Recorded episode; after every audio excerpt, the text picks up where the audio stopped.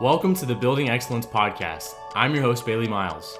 The Building Excellence Podcast is all about sharing inspiring stories from some of the most successful athletes, coaches, business minds, and thought leaders to help you build excellence in your life, leadership, and legacy. We hope this show provides you with tremendous value, and if you find the show impactful, please share with a friend and on social media, as well as subscribe and leave us a review on iTunes. We would greatly appreciate it.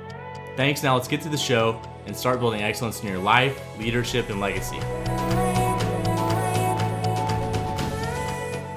Welcome to the Building Excellence Podcast. I've got my friend Rashad Wright with me today, so thanks for being here, Rashad. Welcome, man. Good to see you. Good to be here. So, Rashad, you've been involved in athletics for a long time as a coach, as a player, but we want to start first and foremost hearing more of your story growing up in Statesboro. What was that like?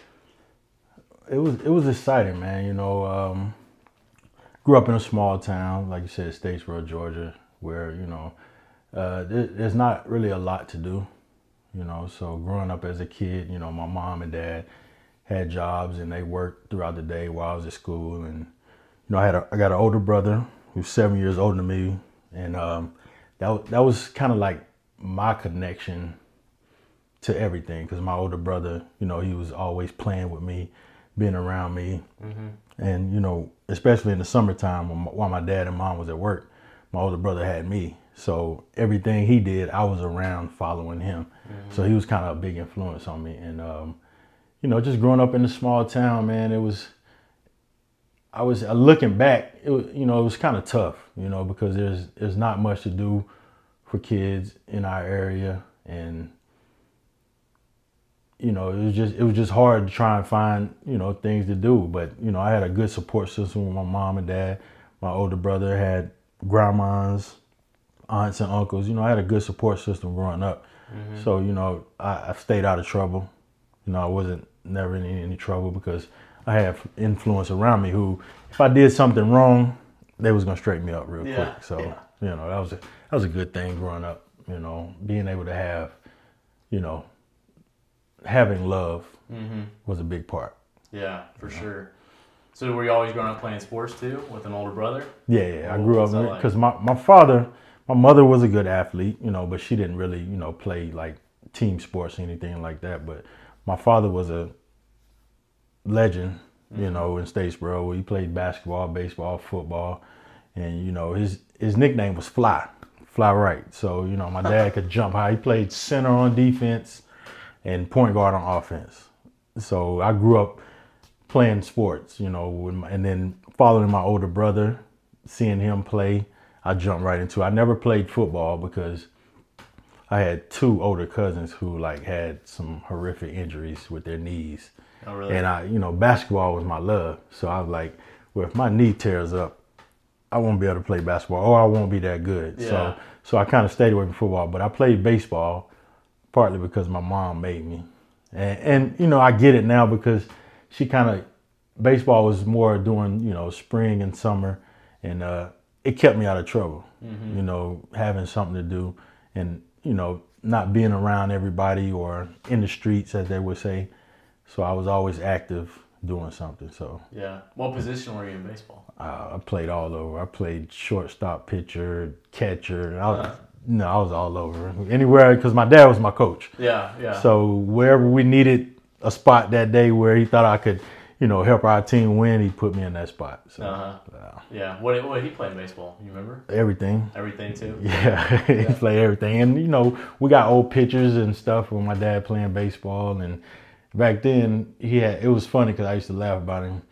He pitched like the first no-hitter at our high school. Oh, really? Pitched the first no-hitter. And he had on a football jersey.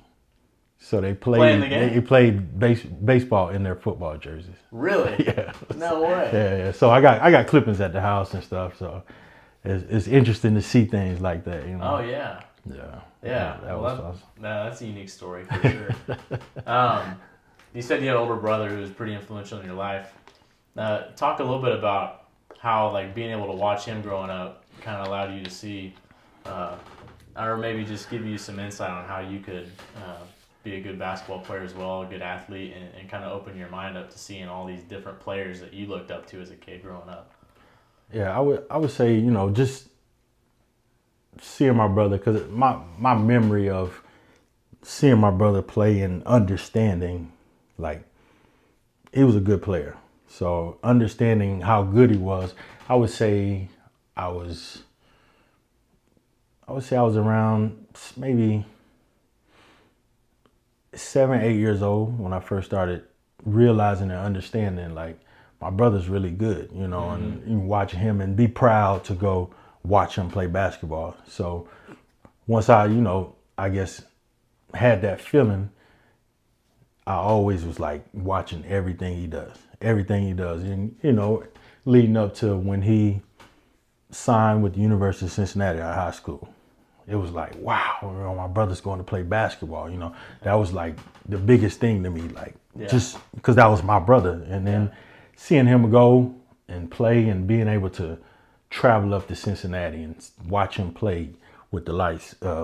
Even we went to North Carolina in the Dean Dome one time and mm-hmm. seen him play North Carolina, where they had Rasheed Wallace, Jerry Stackhouse, Eric Montross, just, you know, some of those guys being in that environment who, you know, we're watching these games on TV, seeing them, and now I'm here like, oh, I'm in North Carolina where Jordan played. You know what I'm saying? I'm up here like where Jordan played. So it was, you know, it was interesting, and, you know, it was good for me at a young age being from where I'm from, because it gave me an insight that, you know, some of my peers didn't have.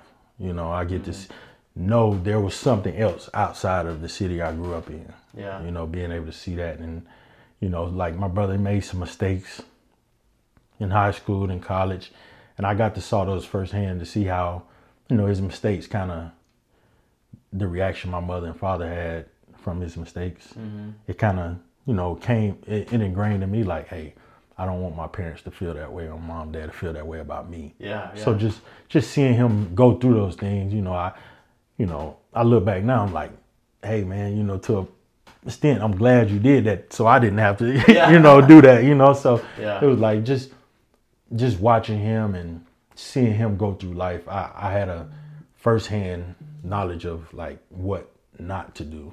Mm-hmm. So it kind of made me find a path on my own, like, okay, well, I know I can't do that, or I can't do this, you know. Because when he was playing, he went to Cincinnati. He transferred. Well, he broke his foot, and that kind of threw him off a little bit, you know, mentally. It kind of messed him up. Then he transferred to Western Kentucky. Got there, didn't like it. Then he transferred all the way to Fresno in California. And Jerry Tarkanian was there. Oh, that's right. Yes. Yeah, so he was out there, and then he didn't like it out there because he was too far from home. And so he ended up coming back and playing at Life University, which was an NAIA school, and ended up doing real well, but that kind of, after that, he was like, I'm kind of done with basketball, you know, because he had traveled a long way to try and get somewhere, and he wasn't getting the looks of, you know, going to the NBA or anything. So he was like, I'm done. Yeah. But I got to see all that and know, like, follow it and learn, like, hey, I can't make these mistakes, or when it's time for, if it's going to happen for me, I know what to do. Mm-hmm. I find my own path, you know, leading up to when I went to school and stuff like that. I was like, I know I'm getting ahead, but when I went to Georgia, you know, there was a point in time where I was having doubts, and I was like, maybe I should transfer. But, you know, my dad always instilled in me, like, hey, remember what your brother did. Mm-hmm. Then my brother was like, hey, stick it out, man, tough it out. Mm-hmm. It could be something good for you. Oh, yeah. Just don't leave when it gets uncomfortable for you, you know, so. Yeah. Well, also, I mean, it takes some wisdom and discernment to be able to sit there and say, hey, this is what my brother's doing. I'm not going to do it, because taking in and learning from it is a really key concept to be able to do that at a young age, like you were. Because how many years younger were you than your brother? He's 7 years older than me. 7 years older? Yeah. Okay. So once he left for college, yeah, I was pretty much on my own then. I remember his freshman year in college, I was in sixth grade. And, you know, it was kind of hurt because I no longer had him around. Mm-hmm. And I was the only kid in the house then. And, you know, I couldn't go some of the places now because I'm 11, 12 years old. I can't go do what I was doing, being at the parks or being at the mall chilling, because I had an older brother who was going to watch after me. Yeah. But I couldn't do that now. I couldn't, mom them just couldn't leave me somewhere because I didn't have my older brother. But that was a good point. And we was talking about, you know, when he went to college, like insight for me was when I went up, my dad drove me to Cincinnati. It was like a 11-hour drive, I think, in the summer. I went and stayed with my brother 2 weeks. I got to stay with him and be around, you know, the whole college basketball atmosphere in the summer, mm-hmm. where they're practicing, playing pickup ball and seeing guys from different states and stuff. And I'm like, I had no clue about that really, yeah. you know, being in a small town. There's Georgia Southern in our city, but to me, it was like seeing these guys, it was a different, I saw the difference, yeah. you know, because I saw Georgia Southern play, you really didn't see guys that was, you know, pretty much everybody was 6'5" and above. My brother was the shortest one. You know what I'm saying? The two guard was 6'6". Uh-huh. And so I didn't see that. So when I was up in Cincinnati and being around these guys and how these guys used to slap me upside the back of the head or, you know, make me go do stuff for them, you know, it gave me insight to like, man, wow, I want to be doing this. Mm-hmm. You know, this is something I want to do. So when I went back home that summer, like some of my boys, my friends, you know, the things they wanted to do, I was like, nah, I got a different plan than y'all now. Mm-hmm.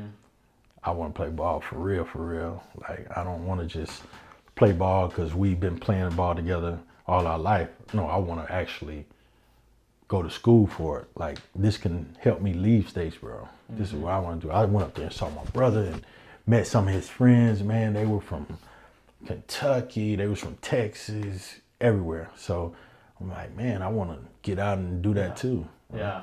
So. Yeah. And real quick, do you feel like, what was the home like for you? Were your parents pretty disciplined parents? Or were they, like? Oh yeah, old school discipline, man. Like yeah. I remember growing up, man. Even grandma or something. If you walk in the house, you playing, you having fun outside. You know, friends there tell you, hey, either you're gonna stay inside or out. They tell you that. And if you keep running back in the house, yeah, you might end up getting a whooping or something, man. Yeah. So that taught you discipline and, you know, little things like we go to the grocery store or something. Don't act up in the grocery store. Don't be loud, running around the grocery store. Just little things like that kind of help me, you know, discipline myself when I'm away from, you know, my comfort zone around my family where I know they're going to allow me to do some things where, you know, can't get in trouble because I'm around my family. They monitor and stuff. So when I go out on my own, I have the discipline, know, you know, right from wrong, what to do, what not to do. If you do this, you can get in trouble, big trouble. Not only with the law, but you come home, that trouble might be a little, hey, that little trouble right there might be tough on you. Yeah. You know, so I think that kind of, you know, my parents, you know, they love me. But they also discipline me to keep me on the right path. Yeah. And speaking about that, stay on the right path. So you go and you get to be around your brother, you watch your brother, you get to go up there and see what it's like to be at that level of playing. And you come back home and you're like, I want that. I want to be at that level, yeah. if not further. Yeah. And so you were talking about your friends and how they might be doing some things that are not kind of on par with where you want to go. There was a story that you had told me a while back about those guys. So even though they might be doing some stuff that you're like, I don't want to do that, they were all for you wanting to go and be great at playing basketball. And so talk on that a little bit about those guys. Yeah, my group of friends, man, a lot of them was in my wedding with my wife, you know, and they always been there for me, you know. I can call them and talk to them anytime about anything. And it, you know, it means a lot when you have guys who, you know, at a young age, like when I came back, you know, we started playing middle school ball, you know, they saw like it was a difference in me because like I would stay after practice. I'm always at the gym. They were like, let's go to the mall today. Nah, I want to go to the park or my high school coach was actually my cousin and his son is my cousin, and we was close. We're the same age, and I used to call them like, "Hey, can we go to the gym today to shoot?"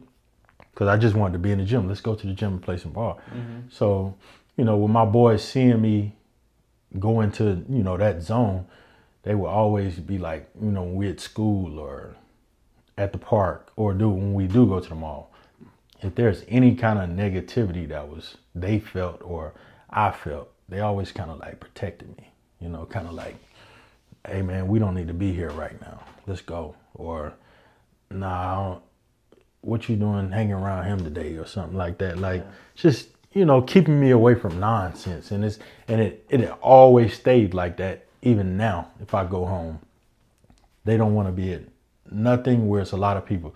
They want it to just be us, because they know they're in that area and things can go on, and, you know, there's a lot of jealousy or anything that goes on. Just being in your own city, yeah, you know, you're always gonna have somebody that, you know, feels a certain type of way about you, yeah, you know, because of maybe you've, you know, left and been successful, and the mind frame they have is, "Oh, he think he's better than us." Mm-hmm.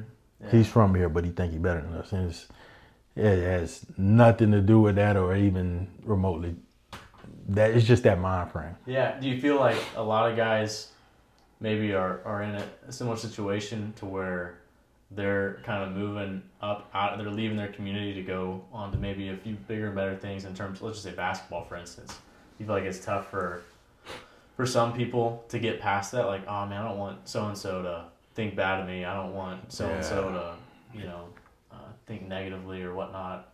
Is that a challenge for probably a lot of people? It's a big challenge. You know, I used to have those thoughts like, what are they going to think of me? Like, mm-hmm. I go off, play college ball, I go back home, like, are they going to think I'm acting different or something like that, you know? And it plays with you, you know, but you have to be strong and, you know, understand, like, there's growth in life, you know, because you're doing the same thing.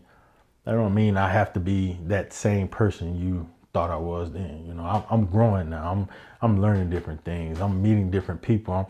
I'm expanding my life, but you're still doing the same thing. So there's no reason you should be mad with me. Yeah. You know, yeah. Because you can't do what I do. Maybe you should try to take necessary steps in life to do that. But I think a lot of youngsters, you know, they deal with things like that, especially, you know, guys who are from, you know, inner city or small towns who make it and leave and go away, and, you know, being on TV. Like, that's a big deal, you know, for me being in a small town and go play on TV where I know all those peers are watching. Mm-hmm. They're watching me because we used to be in class together and be at the park together. We're like right here. And now all of a sudden you see me on TV.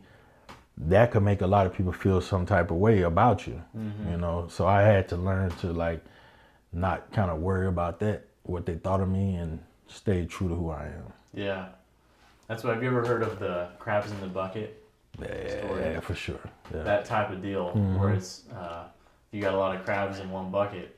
One tries to start climbing out, all the other ones will bring it back down. Bring it back down, yeah. Yeah, for sure. And it's such a, it's a lot of, kind of a human component of, we want to excel to the level of everyone else too. But if someone's going further, we want to make ourselves feel better and kind of bring them back to our level. Yeah, and that's one thing about my friends. They never made me feel that way where, like, I needed to, like, make them or try to pull them up where I am. They always stayed who they were, and I stayed who I am. But, hey, no, when we got together, we was like, there was nothing but love. There was no animosity or anything between us. Yeah. Like, it's still that same gene we're feeling when we was kids, you know, and that's pretty special. Feels great. Yeah, it feels great, you know. Like, it's amazing just to have that. You call your boys and we just talk and trip out, you know, and it's nothing else. Yeah. That's it.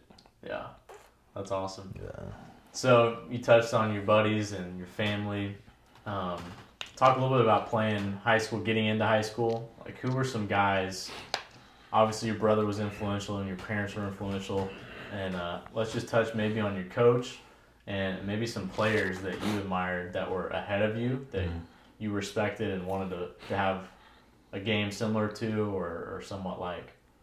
Yeah, growing up, man, there's a bunch of guys, man. Used to go to the park and see my brother play with them and against them. And, you know, it's a bunch of names I could run off, but a couple to stick out. Guy Keith Legree, who's a coach now, who's actually back coaching at the high school we played for. He was the only McDonald's All-American that came from our town. Real good. Ended up signing with Louisville. And you had another guy on that team who was a shooting guard, Mitch Taylor. One of the best shooters I've seen, you know, even from young. I just always knew he made threes, you know what I mean? Yeah. And he signed with Auburn. And then, you know, you had my brother come through. And, you know, it's just a whole bunch of guys. A guy I played with, Dante Humphreys, he was older than me. So I got to kind of not just get through in the fire because he was 2 years older than me. So he got through in the fire as a freshman. Yeah. And then he had those 2 years to develop. Then when I came as a freshman, I had him to work with, you know what I'm saying? It wasn't just me jumping in the fire and I got to control stuff. He was already there, so I can kind of develop and work my way in. Mm-hmm. And so he ended up signing with Georgia Southern. And, you know, just having guys like that who went to the next level and always played against good competition. And that was due to, you know, my high school coach, Coach Lee Hill, legendary, you know, winningest coach in Georgia basketball history. Yeah. And, like, he always wanted us to play good competition because he knew the talent we had in our area. And so he would take us, you know, to Atlanta just like in the summer. And he knew people in Atlanta. So he would take us and maybe find a gym, and different high school teams get their players and we come play in the gym. And we play against all those teams, different teams. They might not be playing against each other, but we were going to play them like a day. We might play 6 games in a day. Really? But we're playing against different Atlanta teams. Different teams. Yeah. And we holding our own. Mm-hmm. You know, they might have big bigs and everything, but we picking up pressing. And one thing we came up, one thing you had to be able to do was dribble the basketball. If you couldn't dribble the basketball, you couldn't beat us. Yeah. You know, that came from my dad to Coach Hill. If you couldn't dribble the basketball, there's no reason why you was competition to us. Yeah. You know what I'm saying? Then it came down to you being able to use your left hand or your opposite hand, your non-dominant hand. If you couldn't do that, you couldn't play with us because we're going to expose it. Like soon as the game starts, we're exposing that. Mm-hmm. We're going to figure it out. That's one thing we're looking for when we start to play. Can you dribble the ball? Can you use both hands? So that made it easier for us. Because we were learning how to play the game. So, you know, my dad, my coach, they was trying to give us tools to, you know, to our advantage where it could help us out. Where, like, when I was growing up, I wasn't always a good shooter, you know, but I could dribble and get to the basket. I was fast, big hands, long arms. So I pick up full court. Mm-hmm. So whoever I was guarding, I'm picking up full court. So if they couldn't dribble, then I can get an advantage on them because I could get some steals and get layups. And that would kind of take away from me being, you know, having to set up and maybe a team backing off me and I couldn't shoot. Yeah. As good, you know? Yeah. So that kind of changed the game, you know, in itself. And teams couldn't do that to us because I would drive and kick it out to somebody on my team that really could shoot. Mm-hmm. So if you're backing off of me or you're on me and I'm driving and you have to help, I got somebody in the corner.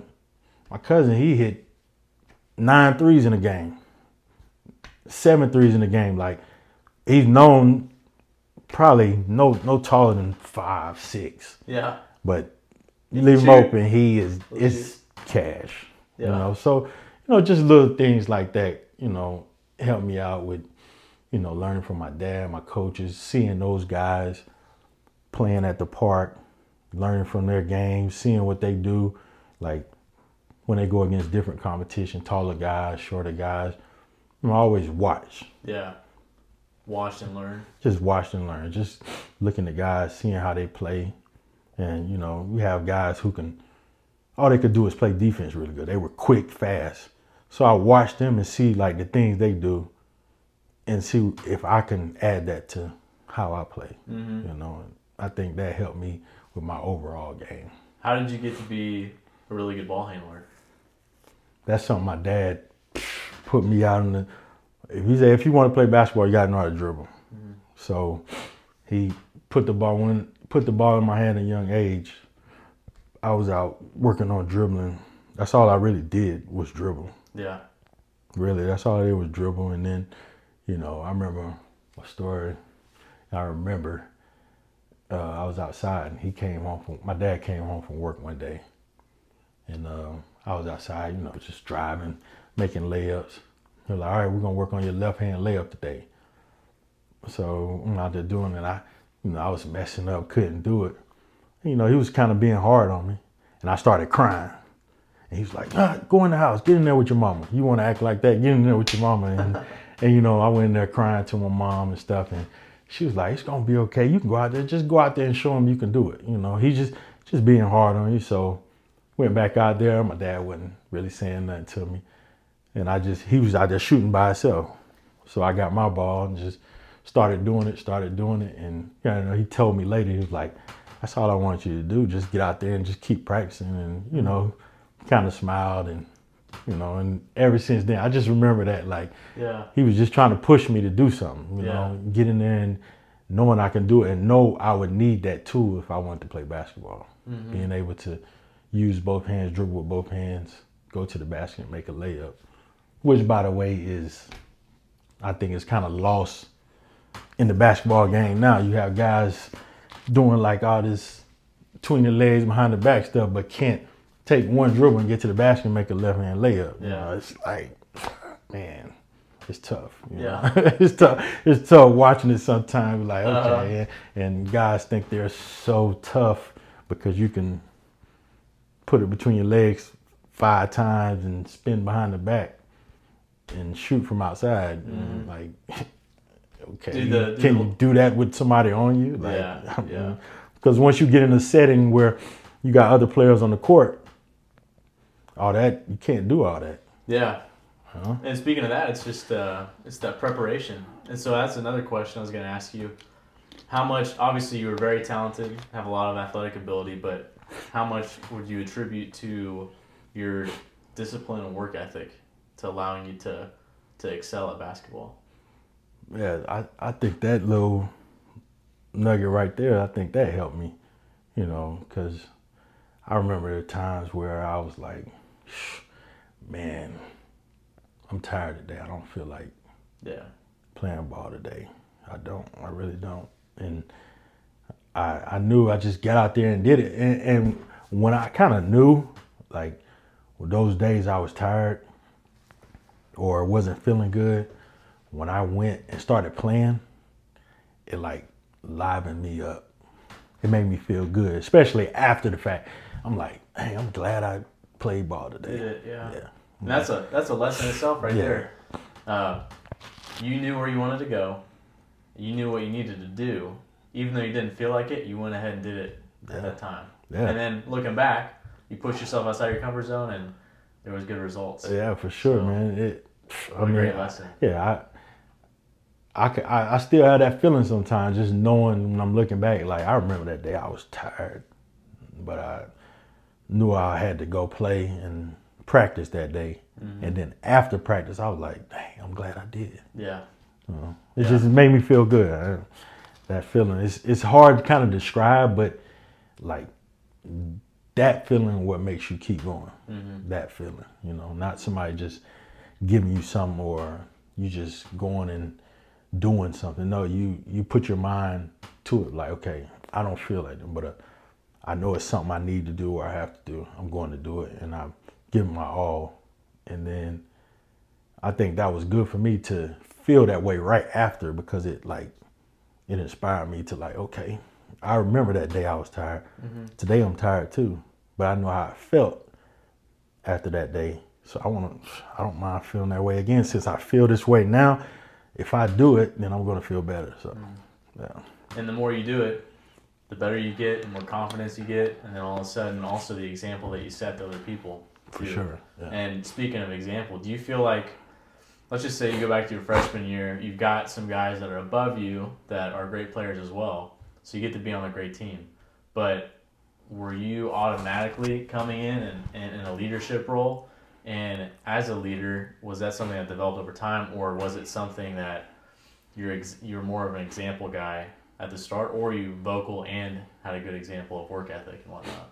Well, I think at that age, coming in my freshman year in high school, it was kind of, for me, it was a, like, okay, I had to look back. I'm like, my brother came in and started when he was a freshman. Mm-hmm. Like, this is something we do, you know? Yeah. So you got older guys, juniors and seniors on this high school team. You're just coming from middle school.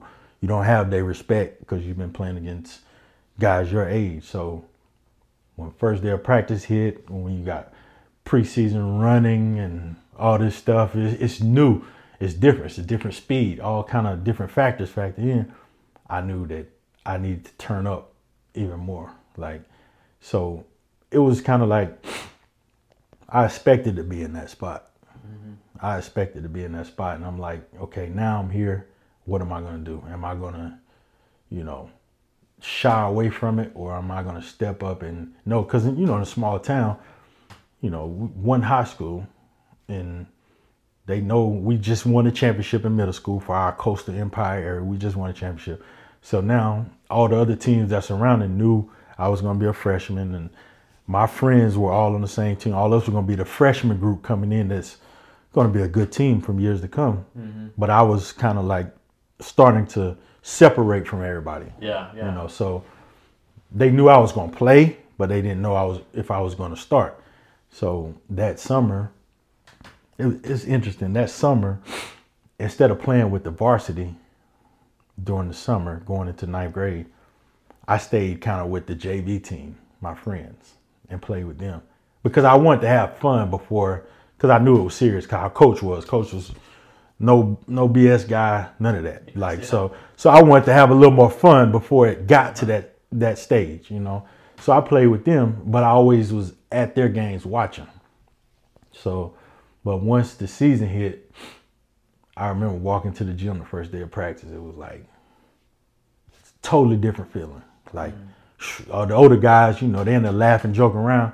I was all about business. I'm like, okay, I'm about to take somebody's spot. Yeah. I'm about to take somebody's spot. And that's what eventually ended up happening. You know, I worked my way, and I didn't start the first game of the season, but I would say probably about, I give it 2 minutes into the game, I was in.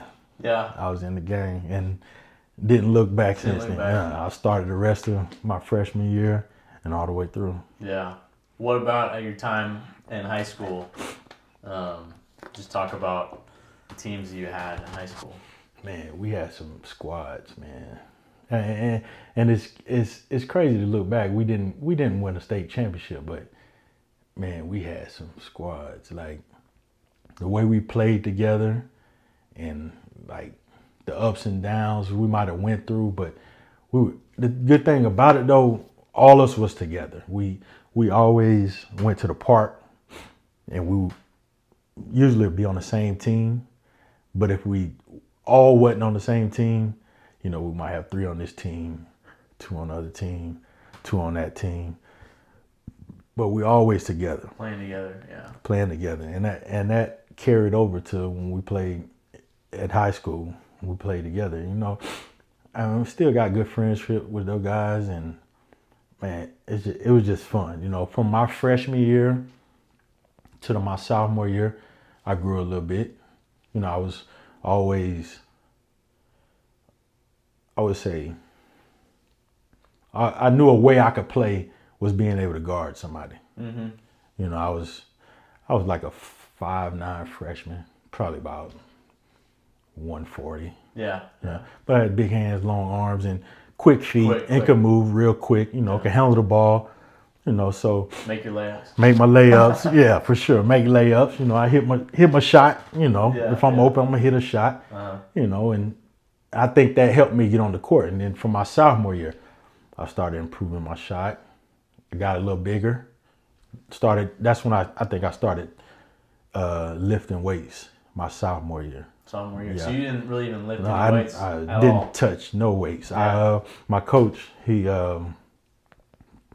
the high school had a weight training class with one of the football coaches, and he told me I needed to have that class. So I started lifting weights during a period at school, and I think that helped me with my, strength. I was always, could jump and run and stuff like that, but I think that helped me as far as when I was going to the basket, being able to control and stay on balance when I'm trying to, make layups and stuff. Because my freshman year, I remember a lot. I drive to the basket, bump, boom, hitting the floor. Yeah. Hitting the floor. Because I was so little, but I had a lot of speed to get around somebody. So when a bigger guy come, even though I might get the layup over him, I'm going to fall to the floor because he bumped me in the air. Yeah, yeah. So my sophomore year, that kind of, that was a shift in my game. My junior year, that's when, I think my confidence went through the roof. Once, I wouldn't say confidence went through the roof. I think I knew I was going to be the real leader and controller of the team since the older guys were gone. Because it was all juniors then. Once those guys that were two years older than us, once they left, I knew I was in total control and everything's going to run behind me my junior year. So I think once the end of my sophomore year, that summer when we started playing, I don't know, my game shifted into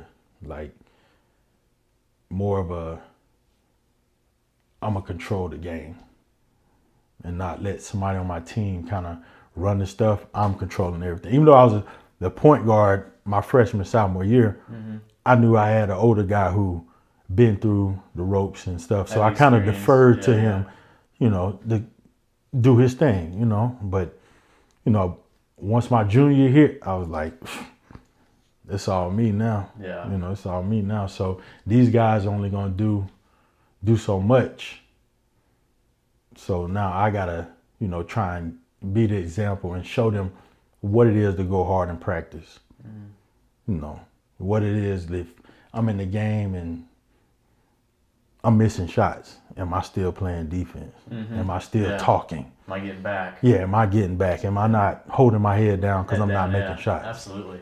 Mm-hmm. And that's what the guys always saw in me. I remember one of my best friends, he told me, he say, you remember that summer we was in Augusta, Georgia? Coach took us to Butler High School. We played in the gym.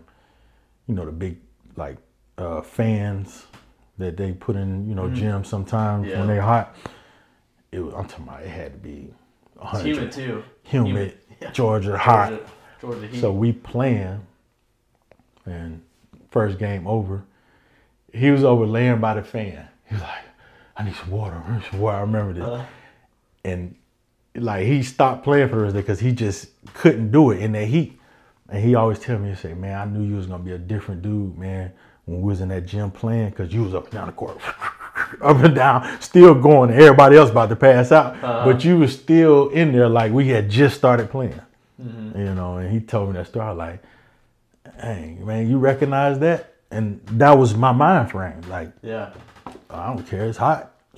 We going against somebody. I'm finna show them that, hey, I'm tough. Yeah. What I'm saying? I can play. So I'm in here. We from Statesboro, but, hey, we can play. Yeah, and real quick, go back to that where you're playing in Statesboro, which is on the east part of the state, not close to Atlanta where all the basketball is. Talk about how whenever you guys went to play teams from Atlanta, you started to realize, hey, this guy might be going to Kentucky, Georgetown. Hey, I can play because I'll go up against them. And you started to realize that, hey, I can play against these guys, and I can play. Yeah, it happened my freshman year. We went to, I can't remember the tournament. It was a tournament in Atlanta they used to have during Christmas. It was a Christmas tournament. And we won our first game. And then it was a team from D.C. They were ranked 24th in the nation. I didn't know they even did that. Yeah. Or nobody on our team even know they ranked high school teams like that. And we was going to play against them. They had some guards, I'm pretty sure that was DC guards that everybody knew and stuff like that. But they did have one player, guy Lonnie Baxter. He went to Maryland, won a national championship in Maryland. I ended up playing against him in Europe. But good player. He was about 6'9", mm-hmm. You know what I'm saying? We ended up playing his team.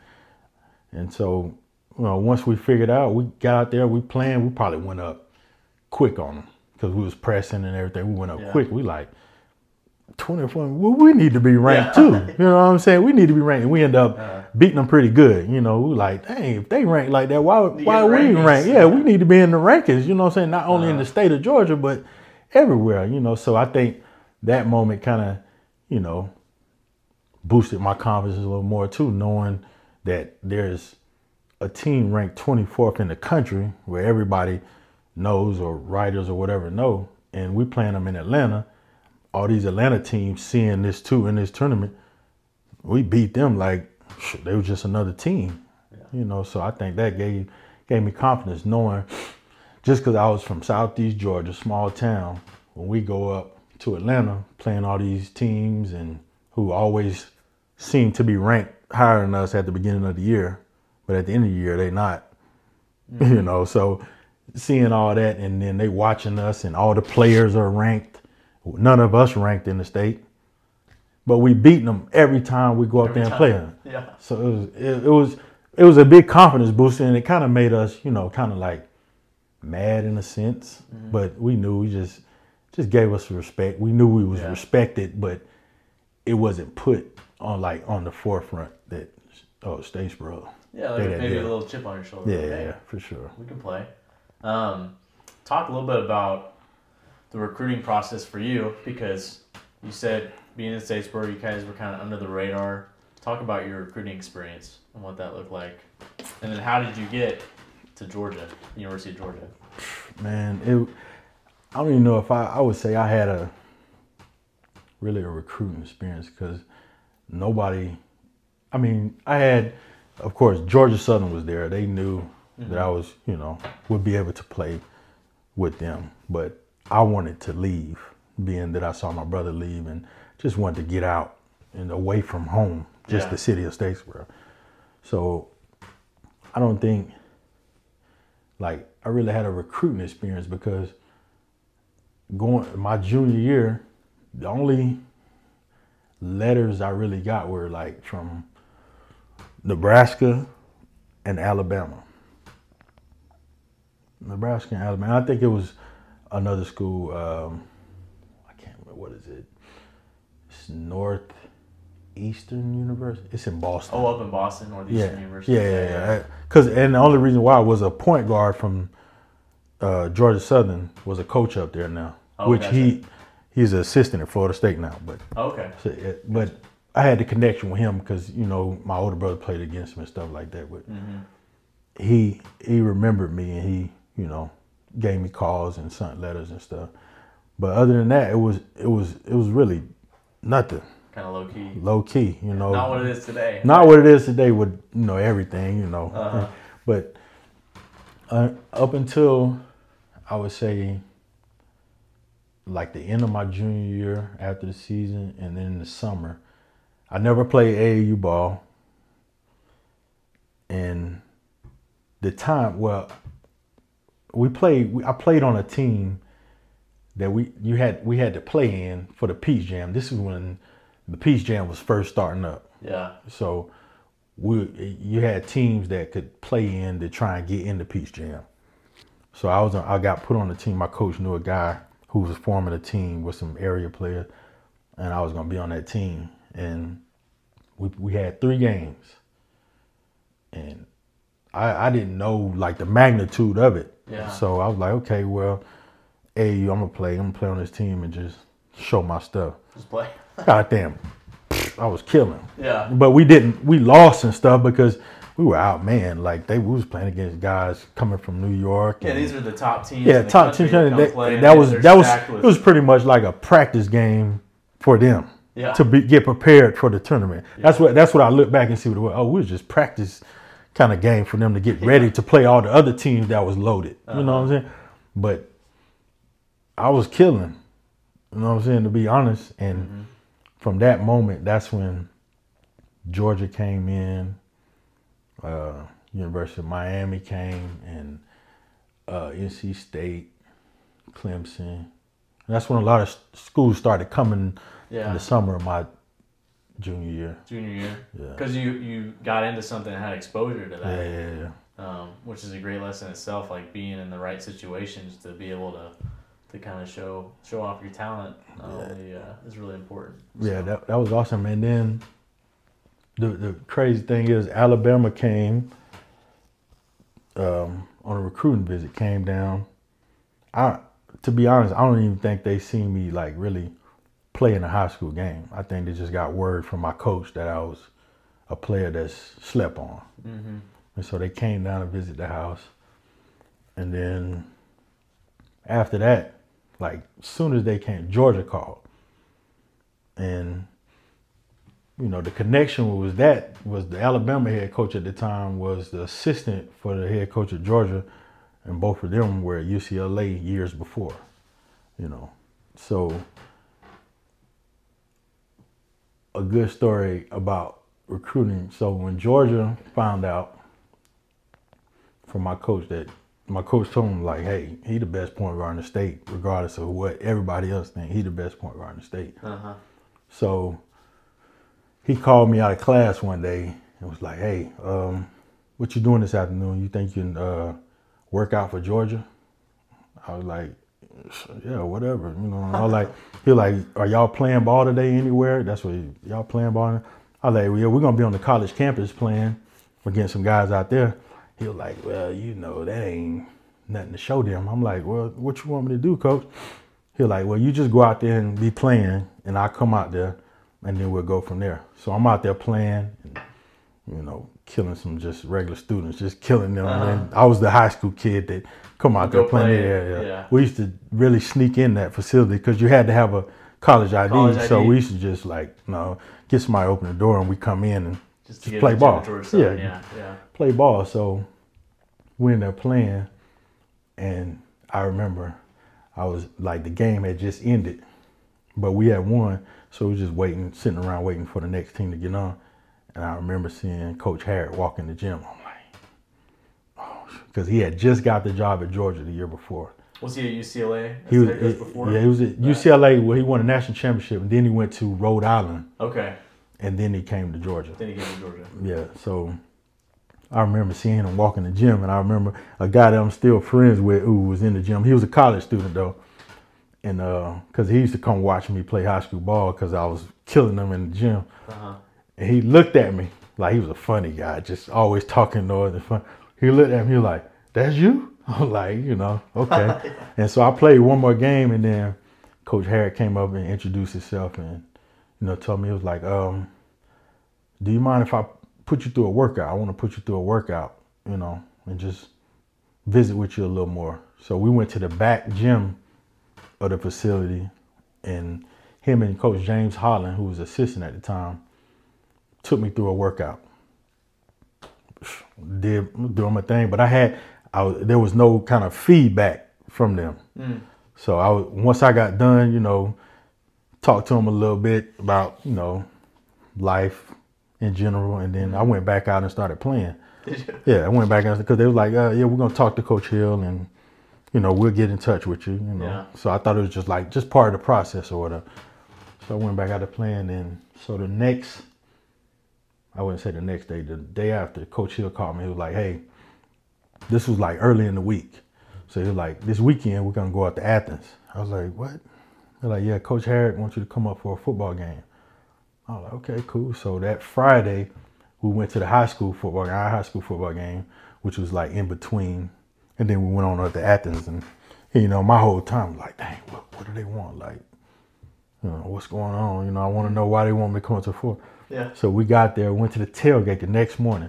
Soon as I walked up, he walked up to me, grabbed my hand, Rashad Wright, I would like to offer you a full scholarship at the University of Georgia. Really? Just like that. I was like, whoa, you know, inside I was like, yeah, I'm ready right now. But I was like, okay, let me talk to my mom and dad. And he was like, yeah, you go home and talk with your parents and everything and other things you have to do, and then, you know, we'll go through the process or whatever. So I didn't tell Coach or nothing. I went back home, told my mom and dad, I was excited, you know. Yeah. And I think I waited a day, you know, and I told my coach, I was like, I'm going to Georgia, man. He was like, you made a good choice. Yeah. You know what I'm saying?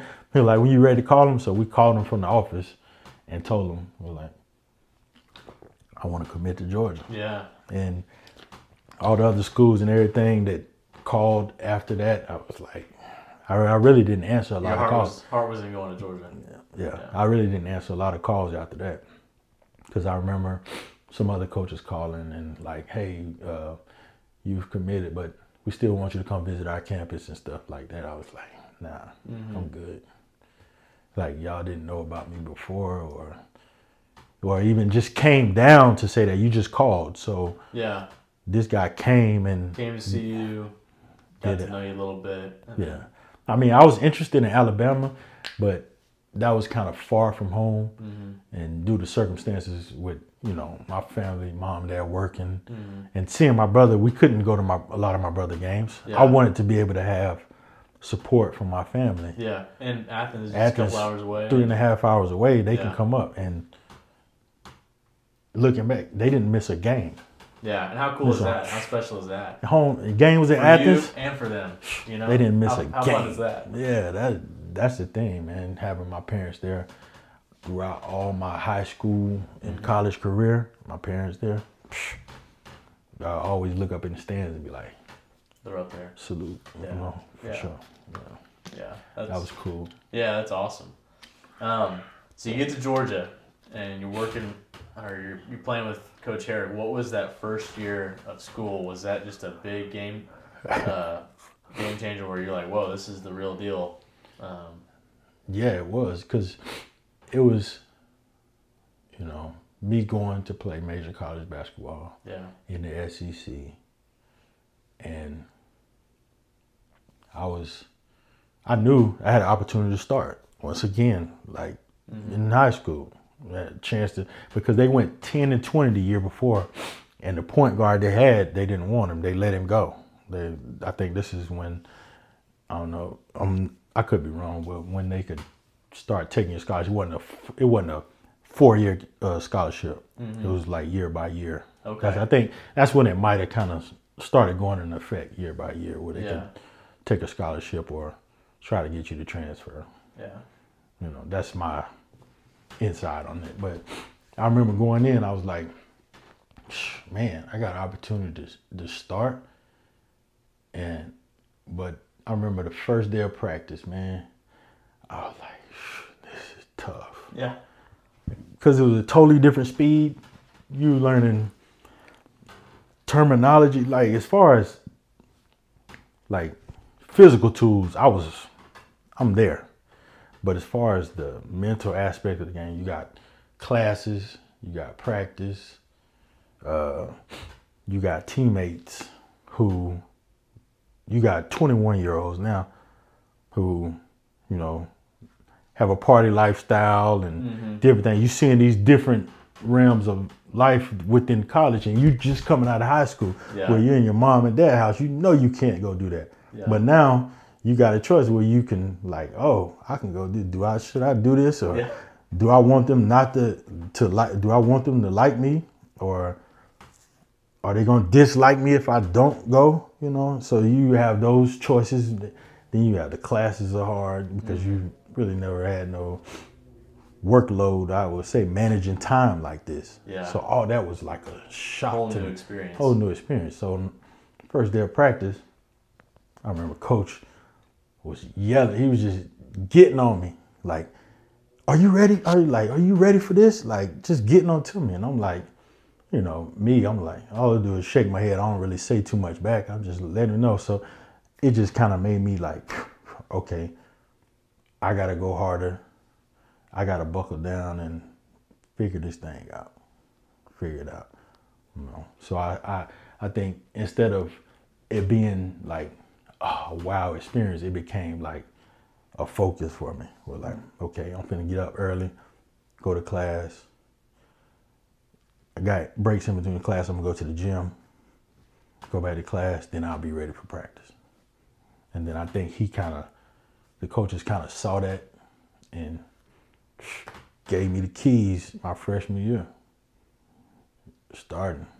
I mean, it was an up and down year, but we ended up making the tournament. And the crazy thing about it is we had the toughest schedule in the country my freshman year. And I was the point guard that he gave me the keys to run a team. Mm-hmm. But because we played, like, that's when it was like, what is it, RPI and strength of schedule? We was number one. Really? Number one. Like, we was playing everybody. Like, and the SEC was real strong. Uh-huh. You know, like, both sides were strong. Like, and then we played out of conference. We played, like, I don't even remember if we played, like, teams that wasn't ranked in the non-conference schedule. Really? Yeah. Yeah. Because we played in tournament. We went down to Puerto Rico. I remember we got blew out by Stanford when they had the Collins twins, Casey Jacobson. Mm. Like, I remember watching these dudes on TV, hearing about, and you know they was ranked high. Yeah.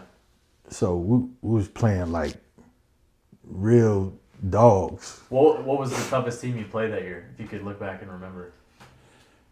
Obviously the SEC's tough. I think it was but it was either that year it was Tennessee or Kentucky, because they had Tayshaun Prince, Keith Bogans. Oh yeah. They had some big boys on the inside. I mean, like 6'10", 260. Mm-hmm. When I was in college, it was all about beef. Yeah. You know what I'm saying? So we playing against dudes 6'9", 250, who set a screen on me. Like, it's hard to get around that screen. And then, they doing calling how they call it now. They come in, boom, hit you. Yeah. You know what I mean? And then I think Tennessee had a squad, too. They had a bunch of dudes that just like played above the rim, man. Athletic. Like how I think that team Tennessee had then could play like now. They had big guys who could step outside and shoot and could like handle the ball at 6'7", 6'8". Real tough to guard. So we had bigger guys on the inside, but those guys were big and fast, run and jump like that, step outside, can handle the ball, who can start an offense instead of just going to the block and posting up. So I think those two teams were like going into them games, it's like, it's going to be a tough one tonight, boy. Yeah. It's going to be a tough one. What was that like for you? I mean, you're a freshman and you're getting thrown into this. And Coach Harrick gives you, like you said, the keys to the team. It came to me, my friend. I was watching it. I was watching this a couple months ago during basketball season. I found an old tape. Played against Arkansas, 40 minutes of hell. Oh yeah. It was played in Arkansas. I was watching it, and all I could remember one time, I had a good game. I probably had about 2 turnovers, but. I was handling the press and getting up and down because that's all they did. And Joe Johnson was killing us, though. Oh, yeah. He was killing us. But I remember I came down one time and made a great move. And I think I tried to no-look the pass and it turned it over. And he went crazy on the sideline. Yeah, he went crazy on me. And really? I just remember that. He went crazy on me. You're not ready for that. Just kind of talking trash to me and stuff. But, yeah, I mean, think about it. Florida, too. Florida was pressing, too. Mm-hmm. Having to handle the ball. I think we went down to Florida and beat Florida my freshman year. Was Billy Donovan the head coach at the time? Yeah. Billy Donovan, yeah. They had Matt Bonner. Yeah. So it was just before they started winning those 2 national championships, right? Yeah. My years, they didn't win until after I left. Yeah. Yeah, but it was tough, man, because I knew, like, it'll eat you up. And it goes back to me learning, being able to handle the ball, because they was pressing. Like, they knew I was a freshman. Let's pick him up and see if he can handle it. I'm talking about they was trying to trap me and everything. You know, I remember that. I'm like, hey, I feel like, yeah, like I'm scoring 30 points a game or something. They just trying to get the ball out of my hands, fouling, pushing me, And I remember that, man. That was fun, though. It was fun. It was challenging. Once I, after those games, I remember I was like, oh, that wasn't so bad. Yeah. Because, coaches, they'll tell you, all right, you're a freshman. You can mess up the game, really. If you can mess up the game, if you don't handle the ball, mm-hmm. it could be real bad for us, you know. So that's a lot of pressure for a young freshman, and not, you know, being in a spotlight where you go from having, I would say, you know, hundreds of people in the stands in a high school gym to having, what, how many, 20,000 at Rupp Arena? Yeah, yeah. That's a big difference. It's a little difference. You know what I'm saying? Yeah, yeah. So, yeah, that was a great experience, man. Yeah. Great. Did you have, speaking of the pressure, and did you have any doubts about yourself, or you had to struggle through the season a little bit, or were you using it more so as confidence, like, hey, I'm going to prove myself that I can handle this, and you were confident within your abilities, so it wasn't maybe a big deal for you, or what was that like? No, I had confidence, always had confidence. It's just, you know, at certain moments, you'd be like, man, dang, if I would have did this better, or like, you know, you have certain situations where, you know, remember a couple games I, you know, might have hit one shot, I mean, 1 for 8 or something like that. Like, dang, man, my shot's not there. Man, am I ready for that, you know? But my confidence was there because, you know, come the next game, I'm shooting. Yeah. You know what I'm saying? But it's just after the fact that, you know, you process and think about it.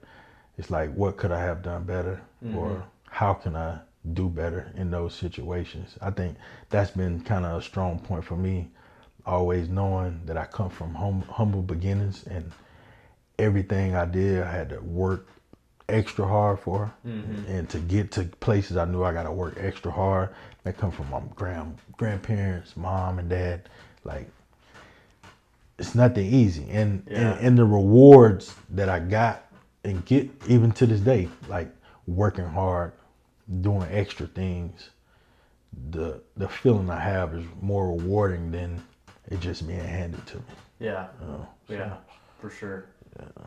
So I think that kind of, you know, in those steps in life, being in that situation at a young age, 18 years old, I think it kind of helped mold me as years to come, being in those situations where somebody trusts and believes in you and, you know, give you the keys. And what I did with it was kind of what helped me, you know, mm-hmm. because it's like either I can back down from it, or I can only do what I know to do to try and help me move up or be better. Yeah. You know what I mean? Yeah. And, you know, we've had prior conversations, but, you know, it helps that you had someone like a coach and a coaching staff too, and a lot of other coaches as well, but of guys that believed in you. Yeah. They wanted to challenge you. Yeah, Coach Harrick, I'm sure, as we've talked about, challenged you, but he also believed in you. And obviously, that's a big responsibility for someone coming in as an 18-year-old as a freshman. So that in itself, it's nice to have people around that believe in you, that want to help you become better.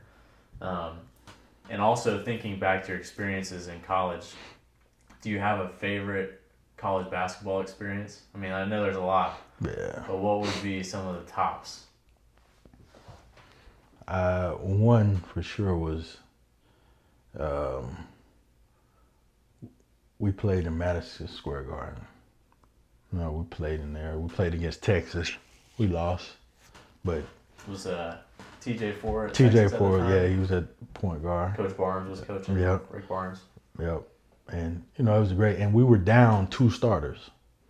We were down 2 starters because of something had happened in the summer where they played in like some kind of game in their hometown during the summer. And I don't know if it was a charity, I can't remember what it was, but the NCAA held them out of game because they played in that game. And it was maybe charity money, but I'm not sure. Yeah. But they couldn't play 2 of our starters, our 4 and our 5 men. Yeah. So we end up, part of the game, we played zone, and I was in the 2-3 zone, and I was in the back of the zone. Really? Yeah. Yeah. You know what I'm saying? And we were ranked like, I think maybe 16 that year, mm-hmm. at the beginning of the year. Yeah. And they were top 10 for sure. I think it might have been like 5 or 6 for them. And so just being in that game, in that atmosphere, I remember when we had practice the day before, going to Madison Square Garden. I'm like, yo, first time in New York, it's like, whoa, you know what I'm saying? Like, this is foreign, you know what I mean? So you go in, then you get in there and practice. It's like a stage, really.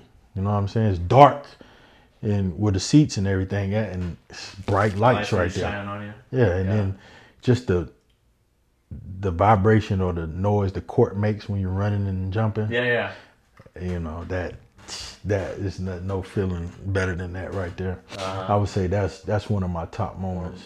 Yeah, and then, you know, being on primetime ESPN, playing in that. And then I would say, I don't know, SEC games, man, just going to those different arenas. All the places you get to play. Yeah.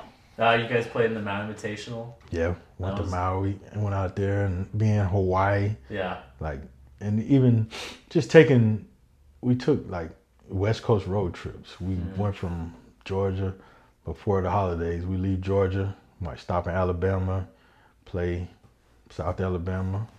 Then we would go to Colorado, go out to California. We played in Anaheim. We played in like a classic out there. We played Cal, and we played. I think we played Stanford again. Then we went to Hawaii. Oh yeah, it was an experience, man. Yeah, and that's another cool thing about playing athletics is there's so many experiences you get to have that for some people they may not ever get to have ever again or never experience that. And there's so many things that sports open up so many doors for. Yeah, basketball, man, paved the way. Yeah, I mean, it gave me so much and provided so much, you know, for me and my family. You know, being able to, you know, just experience different things. You know, that I think that within itself helps you grow as a person. Yeah, being able to step out and go somewhere and be a part of something that you're not normally a part of, you know. So having my teammates and going to different cities, even just small thing like being able to call my mom and dad and tell them like, hey, I'm in Hawaii. Yeah.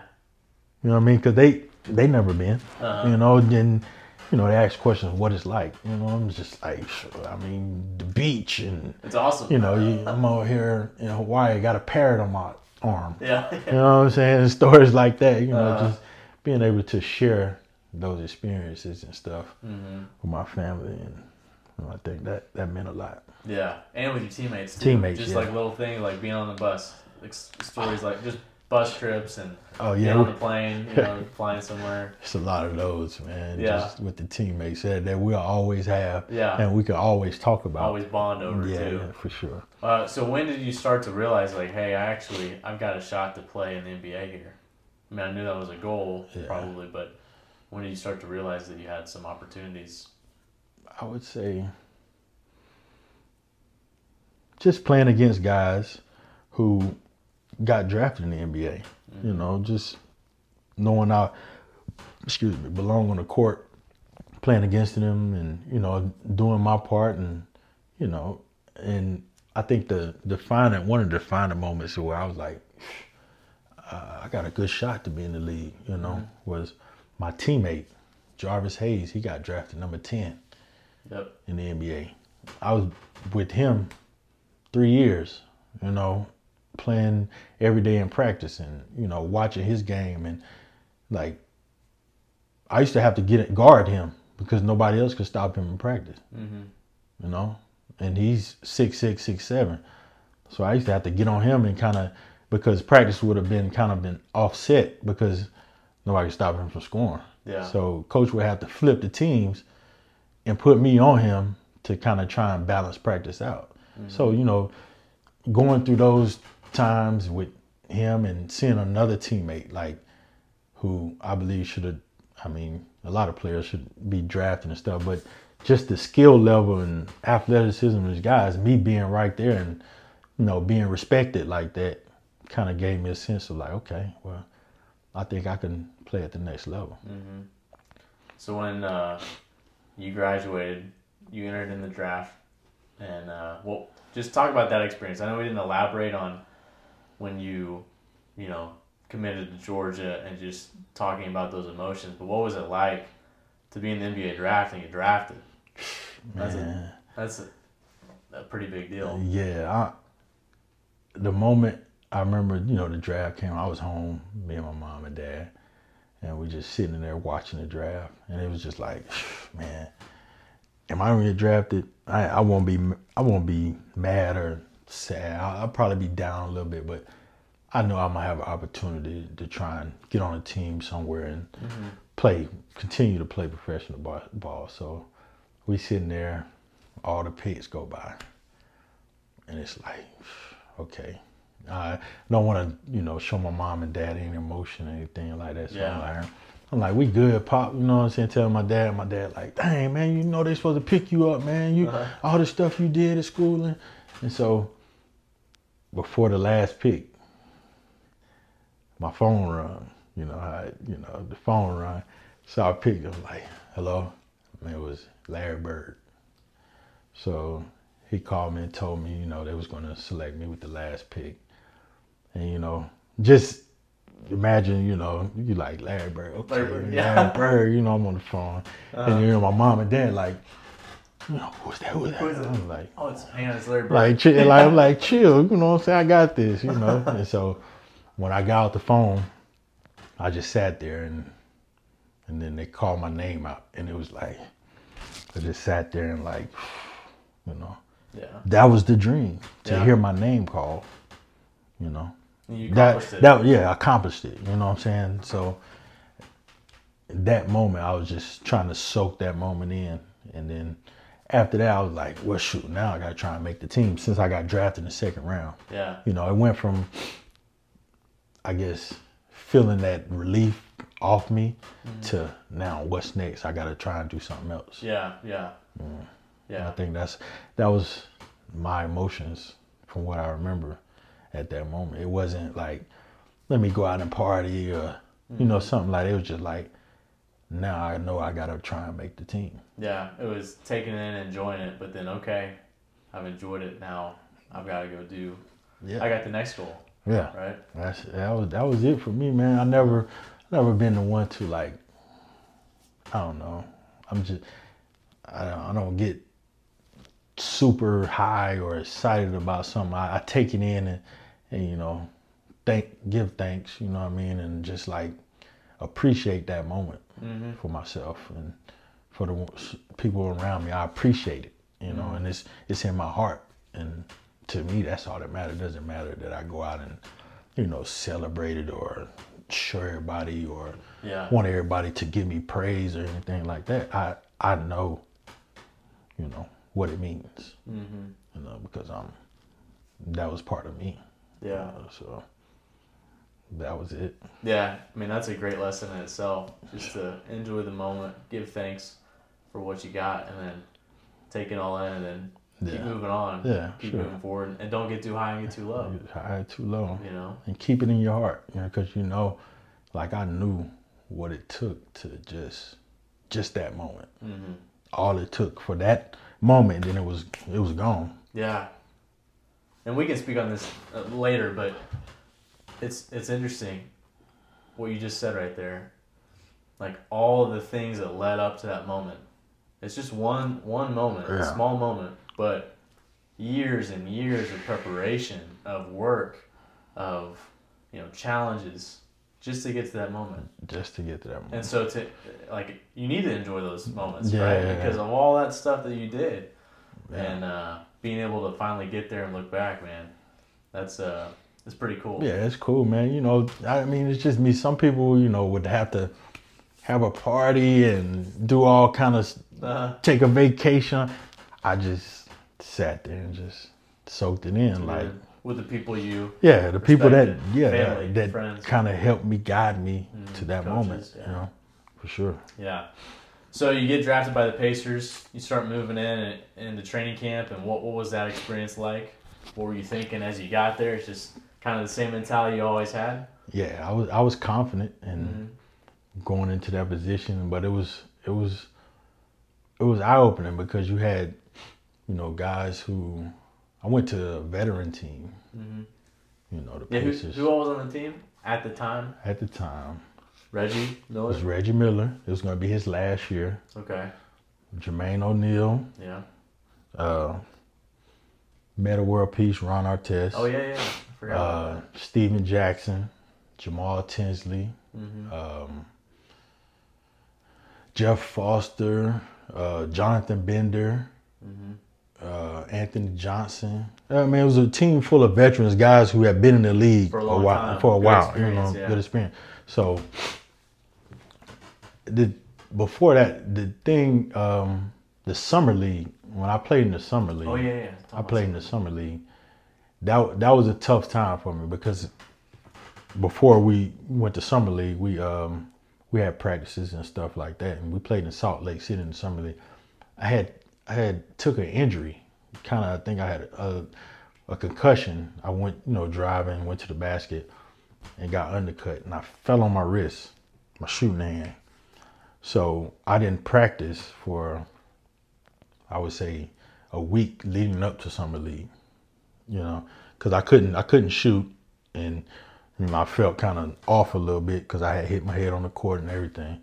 So went out to summer league, and I'm right back in the fire, but I wasn't myself because of the injury and everything, and I just knew I didn't feel right, and I didn't have a good summer league. I mean, I think I played okay, but not how I would want it to be, where me feeling 100% and giving my all at that moment, you know what I'm saying? But after summer league, I, went to vet camp and got to really show my talents and everything in vet camp. But due to me being hurt in the summer league, after summer league was over, they signed a guard who was a kind of like a 3-year vet. They went ahead and signed him to at the moment I didn't know, to kind of like the last roster spot, and he was a point guard.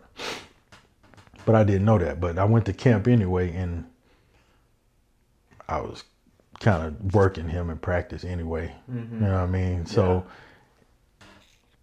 just looking back at that, it was like, dang, that moment kind of maybe steered my direction where I, went in life after that. Yeah, yeah. That moment that I didn't have that real I wouldn't say real opportunity because I had the opportunity, but for me, it was that down moment. Yeah, gave maybe some a little more time to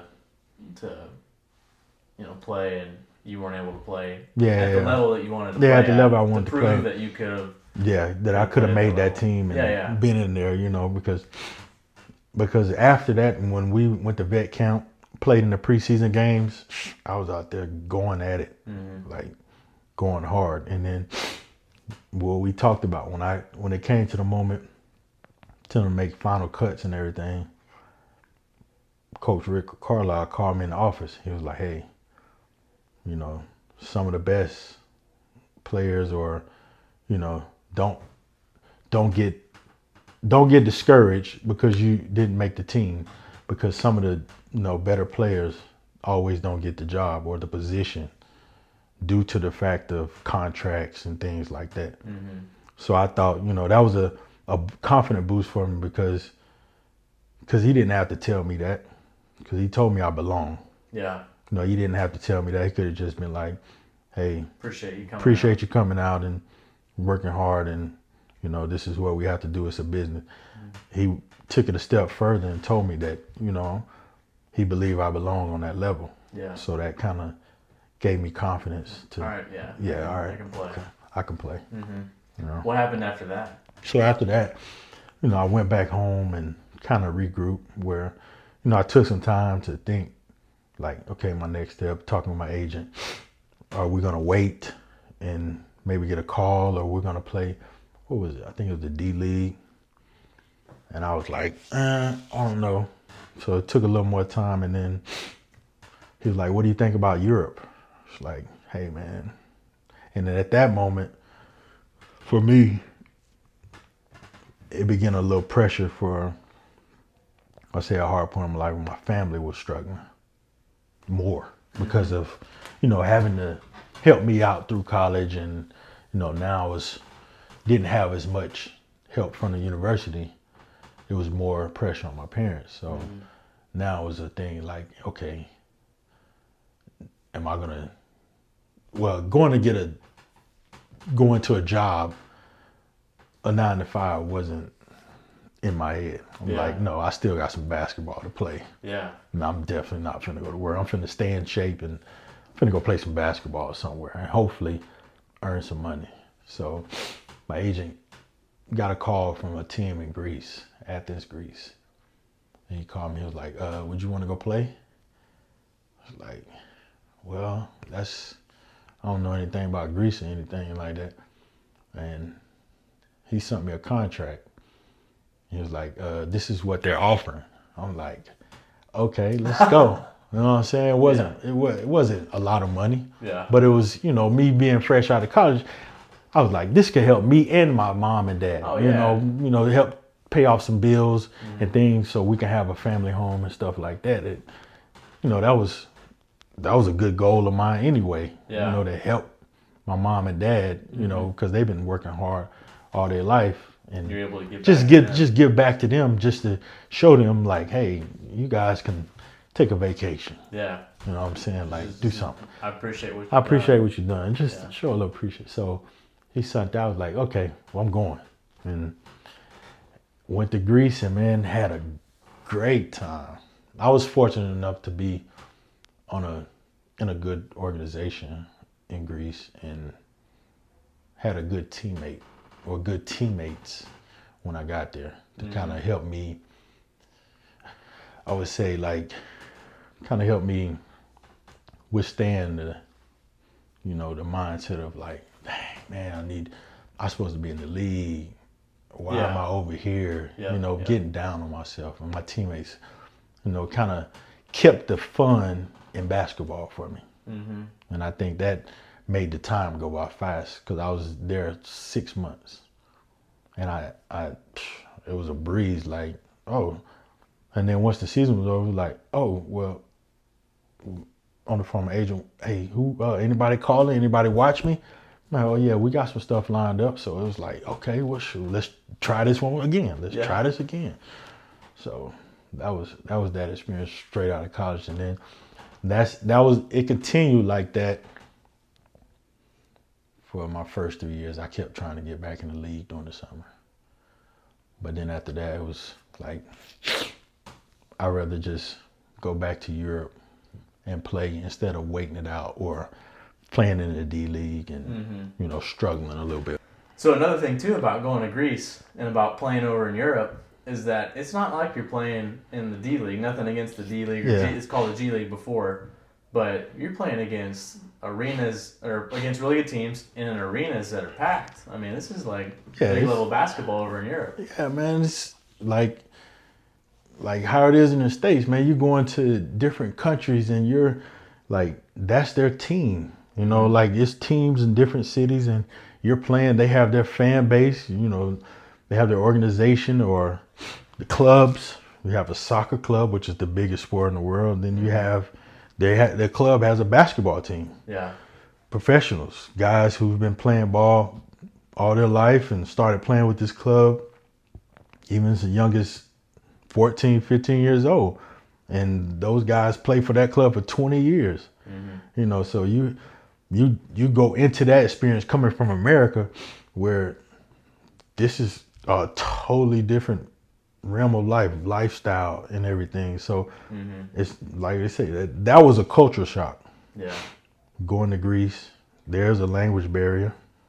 Especially at the time I was there, you know, it was hard to go in a supermarket, you know, and try and figure out what kind of meat is this. Yeah.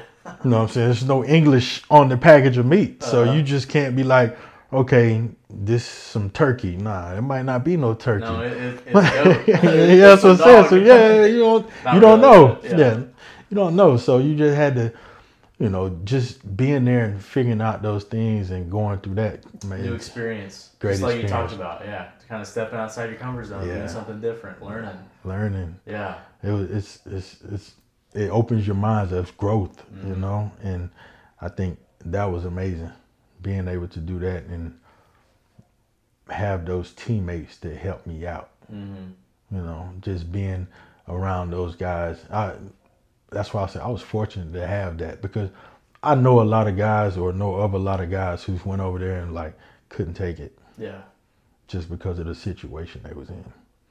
You know? So you have to have a lot of, you know, toughness and be strong to be thousands of miles away from what you know in your family to, you know, kind of like do some, get out your comfort zone. Yeah, be on your own. Be on your own.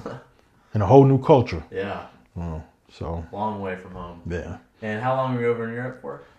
How many years? 10 years. 10 years? Yeah, so. And what are the different places you played? Greece? My first year, Greece. Mm-hmm. Second year, I was in Serbia in a village. Yeah, I remember you telling me about that. In a village. Cool. Then I went to Belgium. Oh man, I hadn't talked about this in a while. Germany. Right? No, I went to Turkey. Turkey, and then I went to Germany. Okay. And I went to Germany for 2 years, and then when I left Germany, I went to a different city in Greece, and then I went to France, and then I finished in the island off of Greece in Cyprus. Okay. And what was your favorite basketball environment over there? I would say, as far as like, I mean, because here in the States, we don't see, like, when you're in Serbia or traveling to some of these different countries, you don't see the atmosphere. Their basketball games, like, it's different. Mm-hmm. Because it's more, you know, like the soccer fans come mm-hmm. in supporting their club. So, like, you might have a flare in the middle of a basketball game that's smoking the top of the arena, or you might have somebody light up like a cherry bomb in the arena. Yeah. Boom! You on the court and you like, what's going on? Yeah.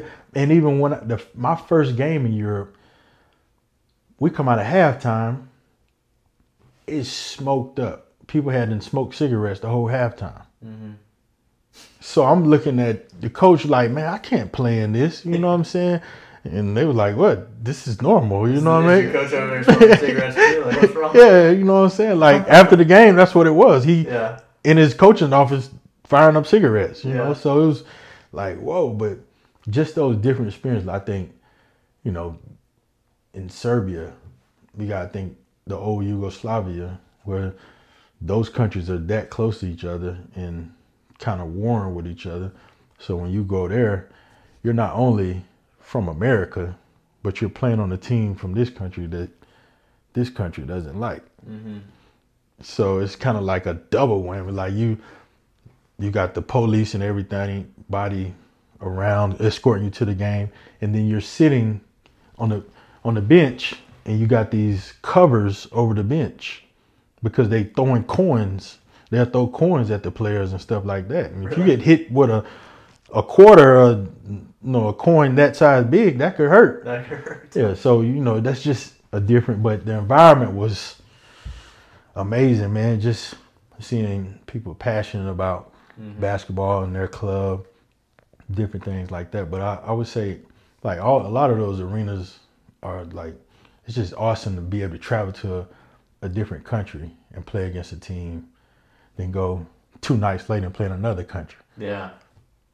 It's amazing. But I would say my favorite, place I was in, I would say, as far as weather, Greece was the best. You know what I mean? Mm-hmm. Like the water and all that stuff. But organization-wise, I think Berlin was more of a kind of like what I was used to coming from Georgia and mm-hmm.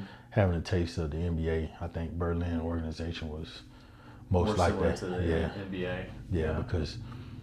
I mean, we had a Adidas contract. Yeah. I mean, everything was like pretty much you didn't have to do anything. We get gear and food, restaurants, all that is taken care of. You got mm-hmm. your own nice big flat.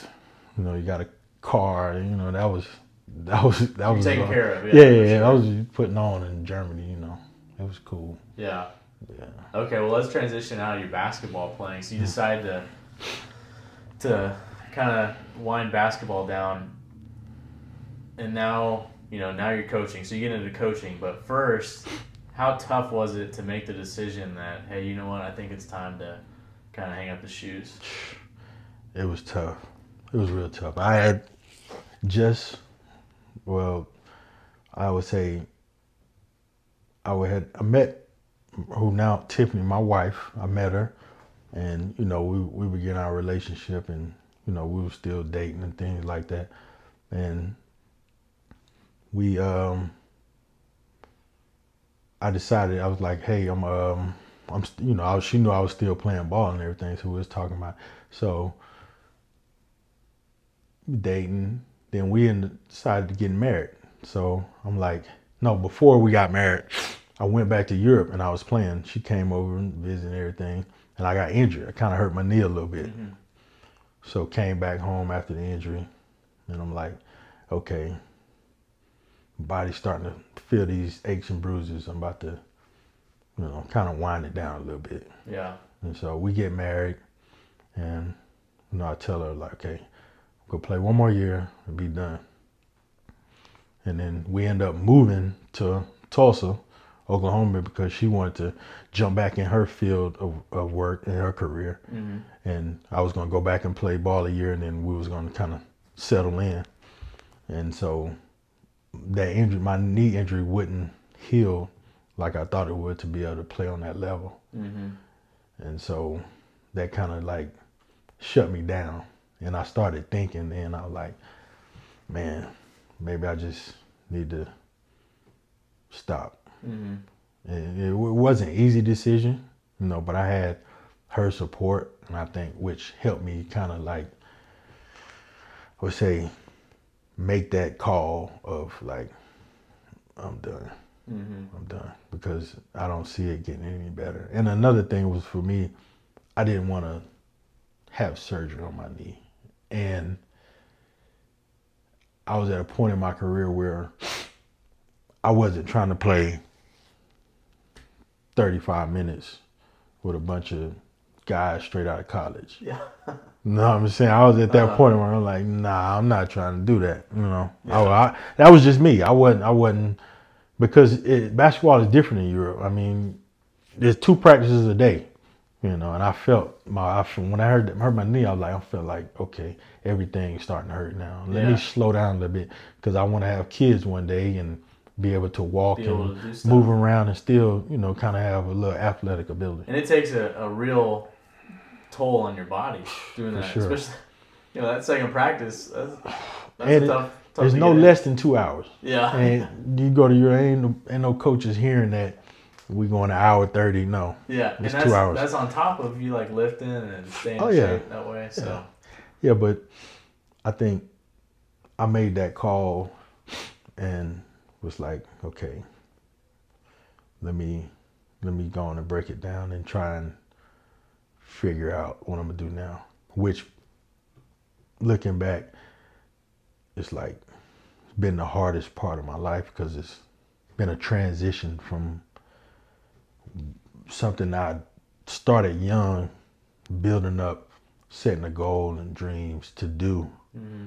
But I had no end to like what was I going to do after, or plan set in what I was going to do after. And it came to that point and I had no plan. Mm-hmm. So I think that was like hard, you know, the years after I stopped playing, a couple of years, it was hard, but I jumped into coaching, which helped me, because I'm giving back to the game that helped me so much and what I love, mm-hmm. you know, so I'm around it, which helps me, you know, mm-hmm.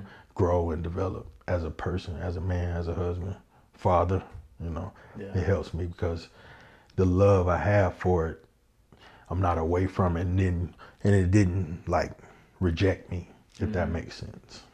I don't know, yeah. But in the coaching, when I got into coaching, that kind of helped me in my transition of taking the next steps and putting goals out there I want to achieve, mm-hmm.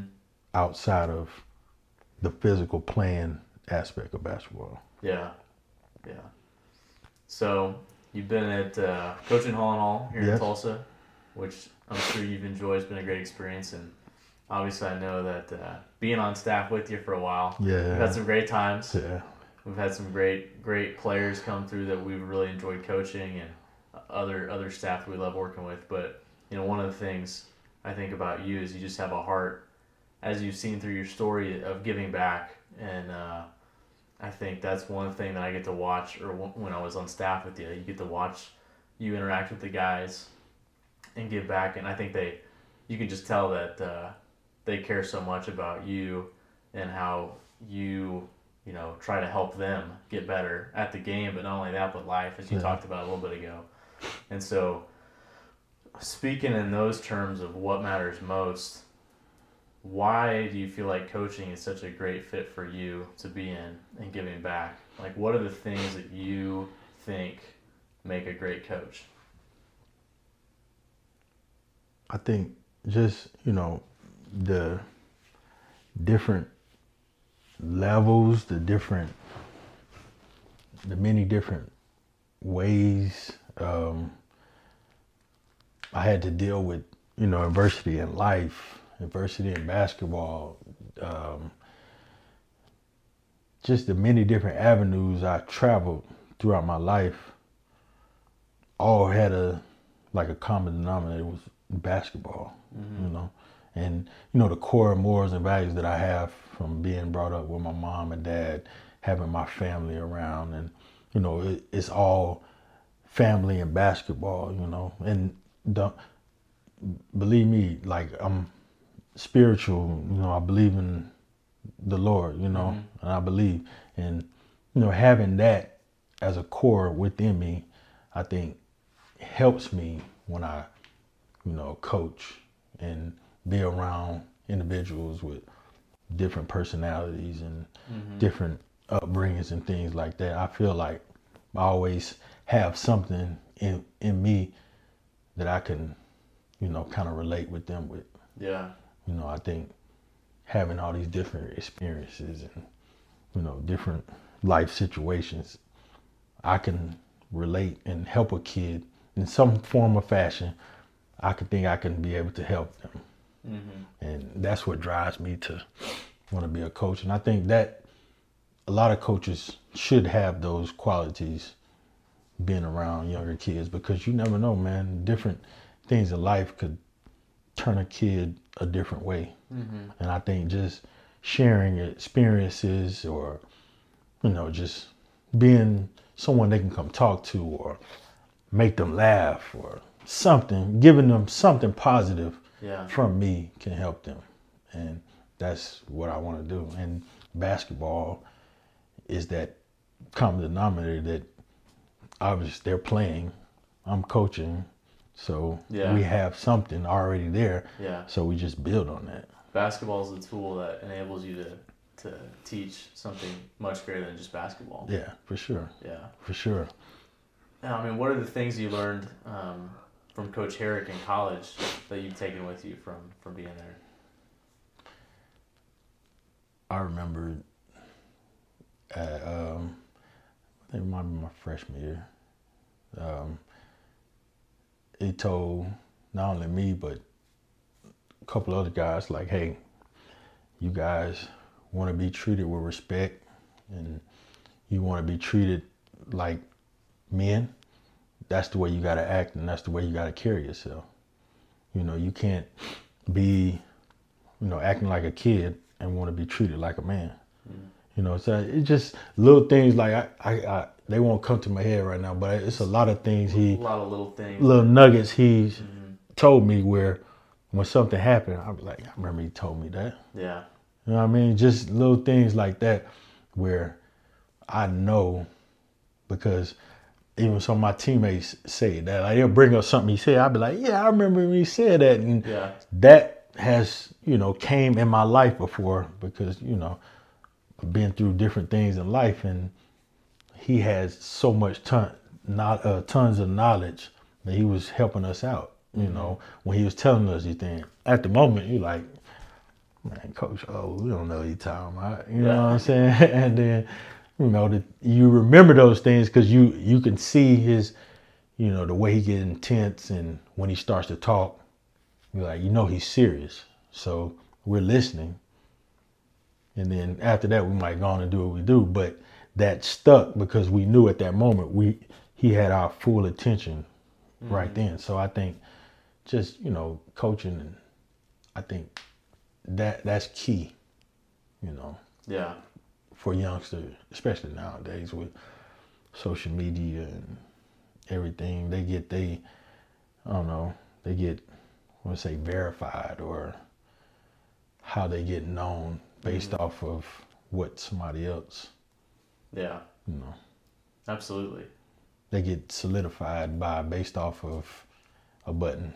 Yeah. It's the likes. Yeah, it's a totally different mindset. So yeah. You always try to, as a coach, you want to give them positive things that are genuine and not just, based off of something else. I don't know. Yeah. Yeah. No, I know what you mean. I want to honor your time. I want to try to wind this down, but how would you define success, and how has that changed for you over time, or has it at all?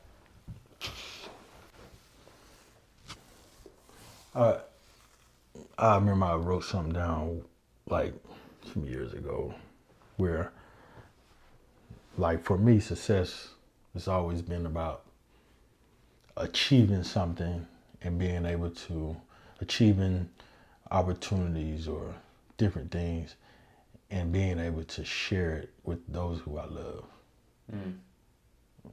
That's what it's been about for me. That's been success for me. Just being able to achieve things and have the love of those who always supported me and being around me. That's been success for me. Yeah, because what does it matter if you achieve all that, no one's around you? Yeah. Yeah, you're just by yourself. You're by yourself, Yeah. And you get to share this success with others, It's you were a part of this. It's not just me, being successful. It's this is us, Yeah. That's how I would answer that. I don't know. I remember I wrote it down some years ago because I can't remember if I heard it on TV or something. What do you define success? And at that moment, I was let me stop and think about that. Yeah. And that's all I could think of. Yeah. And it's always stuck with me ever since then. I'm so if somebody ever asks you, it's funny you ask me that, and you ask me, I'm that's my answer. Yeah. Because I don't know no other way to define it. But to me, it's not, money and all the other stuff. It's about my wife, my family, mom, dad, aunts, uncles, cousins, friends. Everybody get to share the story with me. That's it. Yeah, that's a great answer. Real quick too, if you were to think of excellence, how would you find excellence? And what does building excellence mean to you? I would say just being yourself, being true to who you are. And always, it's natural to always, you're going to go through something, or it's going to be bumps in the road. You have to always find a way within yourself to overcome it, or keep striving, because there's going to be something better. So the way you can, if you can continue to honor that and be that way, then excellence is going to be right there. So I that's how I live. I try to always do better, find different ways I can, try to do better than what I'm doing, and I think excellence will come. I have many different stories. We could go on all day about different things where I've been in a situation and I had to overcome it, and I've thought about it and process it within myself, hey, this is what I gotta do, this is what I need to do in order for, a better outcome. And I stuck with it, and it happened. excellence. I think that's excellence. Like sticking to something, building on it, and keep going. And it shows. Yeah, constant improvement. Constantly improvement. Trying to be your best. Growth, yes. Yeah, yeah. No, that's great. Well, thanks for being on the show. The last question we have for you is, how long did it take to grow your hair out?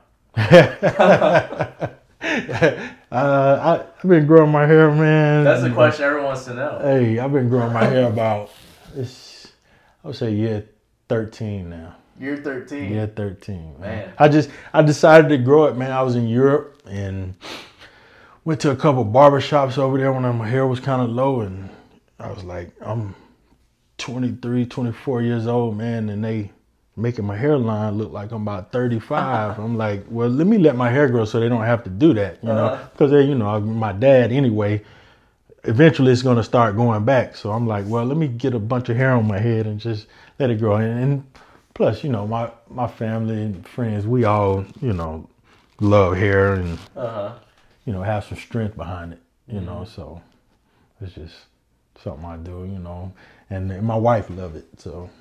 There you go. My wife love it, so that's all that matters. That's all that matters. That's all that matters. My wife love it, so I'm good. Well, that's awesome. Well, Rashad, thanks for being on the show. Appreciate you coming here and just sharing how you build excellence and all that you've done to give back to your family, your friends, the people that you coach, and obviously being around you. I can absolutely see that on a daily basis. It's been fun to work with you, and then fun to call you a friend too. Appreciate it, man. Hey everyone, it's Bailey Miles. Thanks again so much for tuning in. We hope you found value in the show, and if you enjoyed it, we would really appreciate you sharing the show with a friend, subscribing on Apple or Spotify podcasts, writing a quick review, or leaving a 5-star rating. When you do that, it really helps get the message out and allows more people to hear these stories and help them build excellence in their life, leadership, and legacy. If you have any questions, thoughts, or ideas, I'd love to hear from you. You can reach out to me via email. It's bailey@baileymiles.com. Follow us on social. We're on all the different social platforms, Instagram, Facebook, Twitter, and YouTube. Or check out our website at baileymiles.com. Once again, I'd love to hear from you, so definitely do that. And then thanks again for joining me on this journey. And remember, life begins at the end of your comfort zone.